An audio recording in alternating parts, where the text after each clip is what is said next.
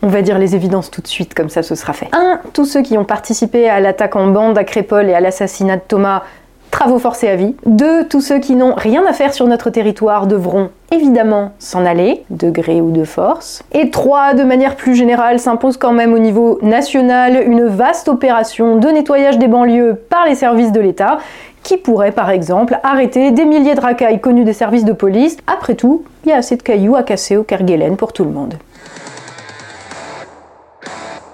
Bonjour et bienvenue dans cette nouvelle vidéo, je suis Tatiana Ventose et aujourd'hui c'est malheureusement encore une chronique du chaos qui, ça y est, a de toute évidence atteint les villages. Pour ceux d'entre nous qui pensaient encore qu'à la campagne on était un peu tranquille, l'illusion est tombée. Si parmi nous certains pensaient encore pouvoir échapper à ce que ce modèle crée comme pires ordures parce que, eh bien, on habitait loin de tout cela, ce n'était qu'une question de temps. Parce que le modèle dans lequel nous vivons conduit inéluctablement à ce que les villes finissent par déverser les problèmes qu'elles créent sur toute la société. Parce que nos permis de chasse, nos licences de tir ne servent à rien à une fête de village où des délinquants avec des casiers judiciaires qui ont déjà été arrêtés pour port d'armes illégales, se pointent pour tuer des gens avec un motif raciste et des lames de 30 cm. Toi, évidemment, tu es quelqu'un de civilisé. Tu ne prends pas avec toi le 12 au bal d'hiver de Crépole, ni à la fête d'anniversaire d'un ado à Saint-Martin-Petit. Par contre, la racaille issue des villes, elle, elle vient en bande et elle vient armée. Est-ce que tu comprends ce que j'essaye de te dire? Le chaos a donc désormais atteint la France profonde. Ici, le bureau de poste est ouvert 4 matins par semaine. Il n'y a pas de médecin qui te prenne à 20 km à la ronde et tu es obligé de prendre ta voiture pour aller faire les courses. Mais jusqu'ici, on se disait encore, il n'y a pas grand-chose, mais au moins on est tranquille et personne ne vient nous embêter. Et c'était là le principal avantage à vivre à la campagne. L'isolement nous garantissait la tranquillité et la sécurité. On pensait pouvoir échapper aux émeutes, à l'insécurité et aux violences en bandes organisées qui se déchaînent dans les villes. C'est qu'ici, il y a trois catégories de gens qui vivent. Ceux qui ont toujours vécu et travaillé ici, ceux qui se sont retrouvés forcés d'y vivre et ceux qui l'ont choisi.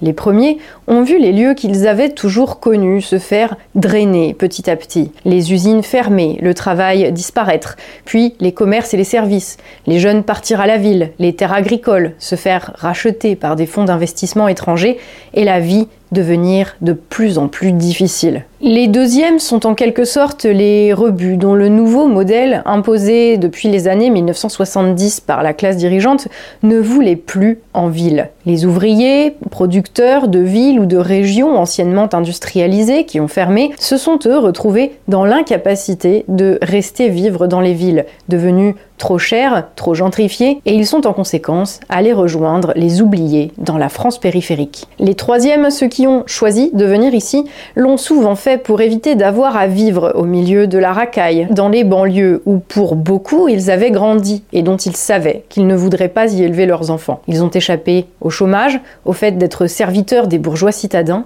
et à l'insécurité en venant ici, où ils se sont construits des entreprises, des moyens de subsistance à la force de leurs bras, une vie en somme. Ainsi, en une génération, le visage des campagnes françaises et des petites villes, exclues des grands centres dynamiques, est devenu celui-là. Tous ici sont bien conscients des problèmes générés par le modèle imposé à la France par ses élites et sont rassemblés par des conditions de vie pas forcément simples, mais où le travail vaut quelque chose.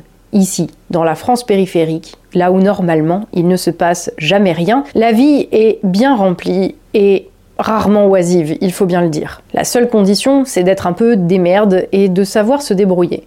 Mais ça tombe bien, car c'est ici que se sont retrouvés, par la force des choses, tous les gens qui savaient faire quelque chose de leurs mains. Et les chiffres le confirment. Si 45% de la population parisienne a un emploi de cadre, les ouvriers, eux, sont localisés dans la France des campagnes et des petites villes. À partir des années 70, tous ceux qui ne rentraient pas dans les cases du modèle métropolisé, de la mondialisation heureuse créée par la classe dirigeante, se sont retrouvés ensemble à continuer à faire leur vie, à devoir faire avec le nouveau modèle et surtout à devoir faire sans sans emploi, sans commerce, sans service, et en voyant de moins en moins les fruits de leur travail productif, car ce dernier était spolié et taxé de manière croissante. Et tous ont en commun ceci, qu'on leur a tout pris, qu'on a tenté de les faire disparaître du paysage, et que malgré ça, ils ont survécu. Ce qu'on leur a pris ne s'est pas envolé. Comme dans un système de vases communicants, les fruits que la France des campagnes et des petites villes avait fait pousser patiemment et laborieusement sont partis ailleurs. La richesse, auparavant répartie sur tout le territoire,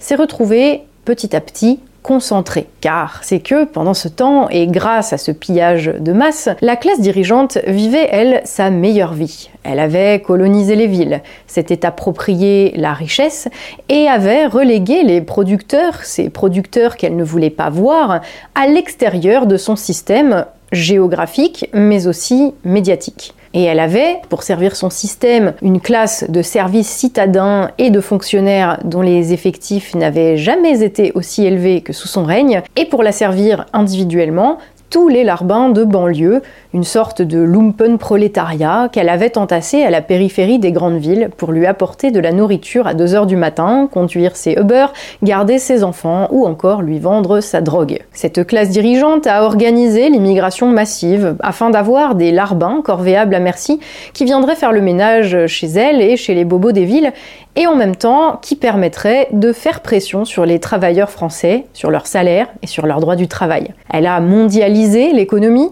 pour que les moyens de production, les usines, puissent être délocalisés dans des pays à plus faible coût, pour mettre les Français en concurrence déloyale avec le monde entier. Et cela, elle l'a fait avec la richesse qui avait été produite par les Français et qui continuait d'être produite par ceux qui vivaient dans la France profonde, celle où il ne se passe jamais rien. Petit à petit, Paris, où sont concentrés les centres de décision, les médias, les institutions, s'est exporté. Et les principales grandes villes françaises sont devenues des annexes parisiennes, des sortes de Paris en miniature, avec toujours en périphérie des populations agglutinées disponibles en un clic pour les bourgeois de centre-ville. Dans la suite logique des choses, les métropoles se sont livrées à une véritable entreprise de colonisation. Non pas de colonisation de pays étrangers, dont elles étaient trop heureuses de faire rentrer la main-d'œuvre corvéable à merci, mais colonisation de la France profonde, de la France qui travaille,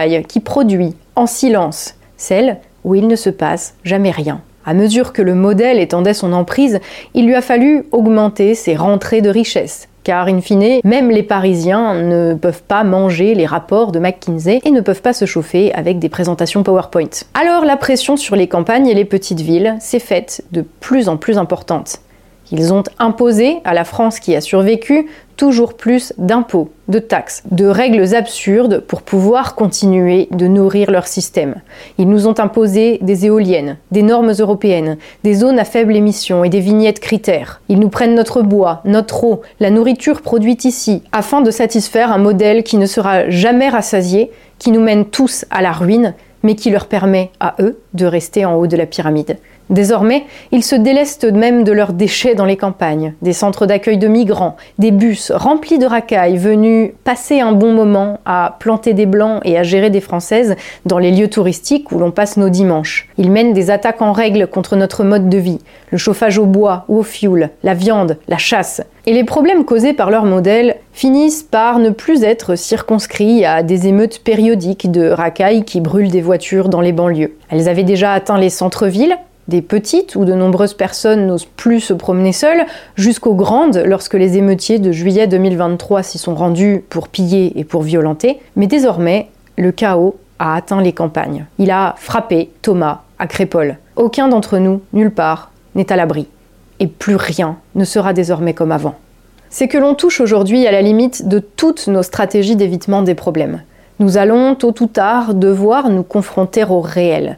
Et le réel, c'est un pays qui a été ravagé par une classe dirigeante coupable de haute trahison, qui sert des intérêts contraires aux nôtres en instaurant le chaos pour son propre profit. Mais le réel, c'est aussi tout leur modèle qui est en train de s'effondrer. La classe dirigeante et ses serviteurs, dans le confort de leur position, sont devenus idiots, faibles et de plus en plus impuissants à contenir ce qu'ils ont allumé. De son côté, la France utile, la France qui produit, la France qui a survécu, celle des campagnes et des petites villes, a développé une cuirasse et des compétences à toute épreuve, forgées dans le feu de l'adversité. Il ne lui manque qu'une organisation qui ne pourra émaner que d'elle-même. La classe dirigeante le sait. Et c'est pour cette raison qu'elle sème tentative de récupération et faux prophètes macronistes. Mais tout cela est bien risible comparé à ce que représente cette majorité increvable, redoutable, et qui, lorsqu'elle prendra conscience de sa propre force, deviendra invincible. Merci à vous d'avoir suivi cette vidéo. Je ne vous cache pas que le sujet m'a affecté aussi bien euh, personnellement que politiquement, parce que je me dis que ben, ça, ça, aurait aussi bien pu se passer dans mon village. Évidemment, je me faisais pas d'illusions sur le fait que ça allait euh, forcément finir par arriver, comme une conséquence logique euh, du monde dans lequel on vit, malheureusement. Mais malgré tout, ça reste terrible et choquant de voir que, que les premières victimes bah, sont toujours les innocents. Là, c'est un gosse de 16 ans, donc ça met la rage quand même pas mal et tu, tu te dis bah, jusqu'à jusqu'à quand on va accepter ça quoi? Jusqu'à quand est-ce qu'on va accepter de subir ça? Et c'est là que euh, le recul de euh, l'analyse politique vient et que tu te dis en fait ça va durer jusqu'à ce qu'on dise stop. Et, et, et, on subit ce, ce modèle en fait depuis tellement d'années que le moment où les Français vont dire stop, ça va être euh, très douloureux et il va y avoir du dégât. Tu, le vois venir, tu vois, tu, tu, vois venir le, les dommages collatéraux. Et honnêtement, je trouve que les gens sont quand même euh, excessivement tolérants. Je trouve que les Français sont très très calmes par rapport à ce qui se passe en fait euh, directement chez eux depuis des années. Alors c'est sûr que jusqu'ici, il y avait encore, tu vois, l'illusion, la possibilité de te dire qu'on pouvait éviter le problème, en habitant à la campagne, euh, en sachant te défendre, en étant armé, en cultivant ton jardin, mais, mais non. En fait. Et d'ailleurs, ça rejoint un petit peu ce que, je dis hein, depuis des années sur cette chaîne, c'est que les stratégies individuelles, euh, ça marche éventuellement sur du court terme, mais il arrive un moment où les problèmes collectifs te rattrapent, où le politique, il vient dans ton jardin que tu as cultivé, où il vient jusque chez toi, jusque, euh, dans tes bras, égorger, euh, égorger nos fils et nos compagnes en fait. Si le sujet euh, de ce qu'il faut faire avec les banlieues vous intéresse, j'en ai déjà parlé dans une vidéo qui est assez récente, qui date de cet été. Je vous invite à aller la voir, donc c'est la vidéo sur les banlieues où je, je crois que le titre c'est Faut-il raser Nanterre? Et d'ailleurs cette vidéo ne parle pas que des banlieues, bien sûr. Je pense que c'est la vidéo qui résume à peu près le mieux ma pensée politique à ce stade hein, de la réflexion, bien sûr qui peut toujours évoluer. mais voilà, ma vision de la société, comment on en est arrivé là et ce qui va permettre de nous en sortir. Pour les clowns et les hypocrites de service qui vont crier à la récupération politique d'un fait divers. Euh, bah, en fait, ce qu'ils appellent de la récupération, c'est de la politique, tout simplement. Euh, voir les problèmes qui se posent à nous tous et voir, réfléchir à comment on s'organise pour les régler, c'est la définition même de la politique. Et la démocratie, euh, par-dessus ça, euh, c'est la possibilité que chacun qui a des solutions à proposer euh, puisse les exprimer. Voilà. Et là-dessus, c'est au peuple de confronter ces différentes visions, ces différentes solutions et de trancher. C'est pas tous ceux qui sont pas d'accord avec moi sont des fascistes et dès qu'ils ouvrent la bouche pour parler des problèmes, c'est de la récupération. En fait, ça, c'est même pas la définition de la dictature. Ça, c'est juste euh, juste des, pauvres gars. Je suis désolée, hein, mais c'est juste des gens qui ont cru avoir euh, beaucoup de pouvoir et beaucoup d'influence à un moment et qui vivent aujourd'hui très très mal, que la réalité leur rappelle que non seulement euh, tout le monde s'en fiche un peu d'eux, mais qu'en plus ils, se sont peut-être trompés. Et tous ces gens qui faisaient de la politique pour avoir raison, euh, ben, en fait, tu vois, quand, quand t'évolues pas et que tu pars de, de l'idée, quand tu pars de l'abstrait, quand tu ne pars pas du réel, euh, bah ça donne, euh, ça, donne tous ces lâches et tous ces hypocrites euh, qui sont incapables aujourd'hui de proposer des solutions, qui continuent juste de s'enfoncer dans le déni ou alors de dire oui oui on va régler les problèmes, oh là là c'est terrible et puis en fait ben ils feront rien, ils feront rien. Parce qu'ils ont créé les problèmes et que tu ne règles pas les problèmes avec les gens qui les ont créés. Bon, euh, c'était une parenthèse. J'en profite pour euh, remercier tout le monde, vous remercier tous euh, d'être là. je sais qu'il n'y a pas eu beaucoup de, vidéos ces derniers temps, c'est le moins qu'on puisse dire, et, j'en suis la première désolée. Il y a plusieurs raisons à cela. Déjà, je suis encore sur mon gros projet dont je pourrais bientôt vous parler, mais en plus, j'ai eu, enfin, c'était vraiment la chancla, là, ces, ces quelques dernières semaines, depuis ma dernière vidéo, j'ai eu une succession de galères à plein de niveaux mais c'était presque une blague, tellement il y avait quelque chose tous les jours. Euh, mais bon, vous inquiétez pas, euh, je, ça va, je suis toujours vivante, euh, c'est ça qui compte. donc merci à nouveau pour votre patience, merci aussi à tous les tipeurs qui me permettent de faire mon boulot. dès que le projet sur lequel je travaille sortira, j'aurai des trucs à vous raconter. En plus, voilà, bien sûr, vous en serez les premiers avertis. D'ici là, n'hésitez pas à mettre un pouce bleu et un commentaire sous la vidéo afin de me dire ce que vous en pensez. outre d'ailleurs de cette vidéo, mais de ce vaste sujet et comment est-ce que vous, vous voyez les choses, euh, parce que ça me fait toujours très très plaisir euh, de vous lire.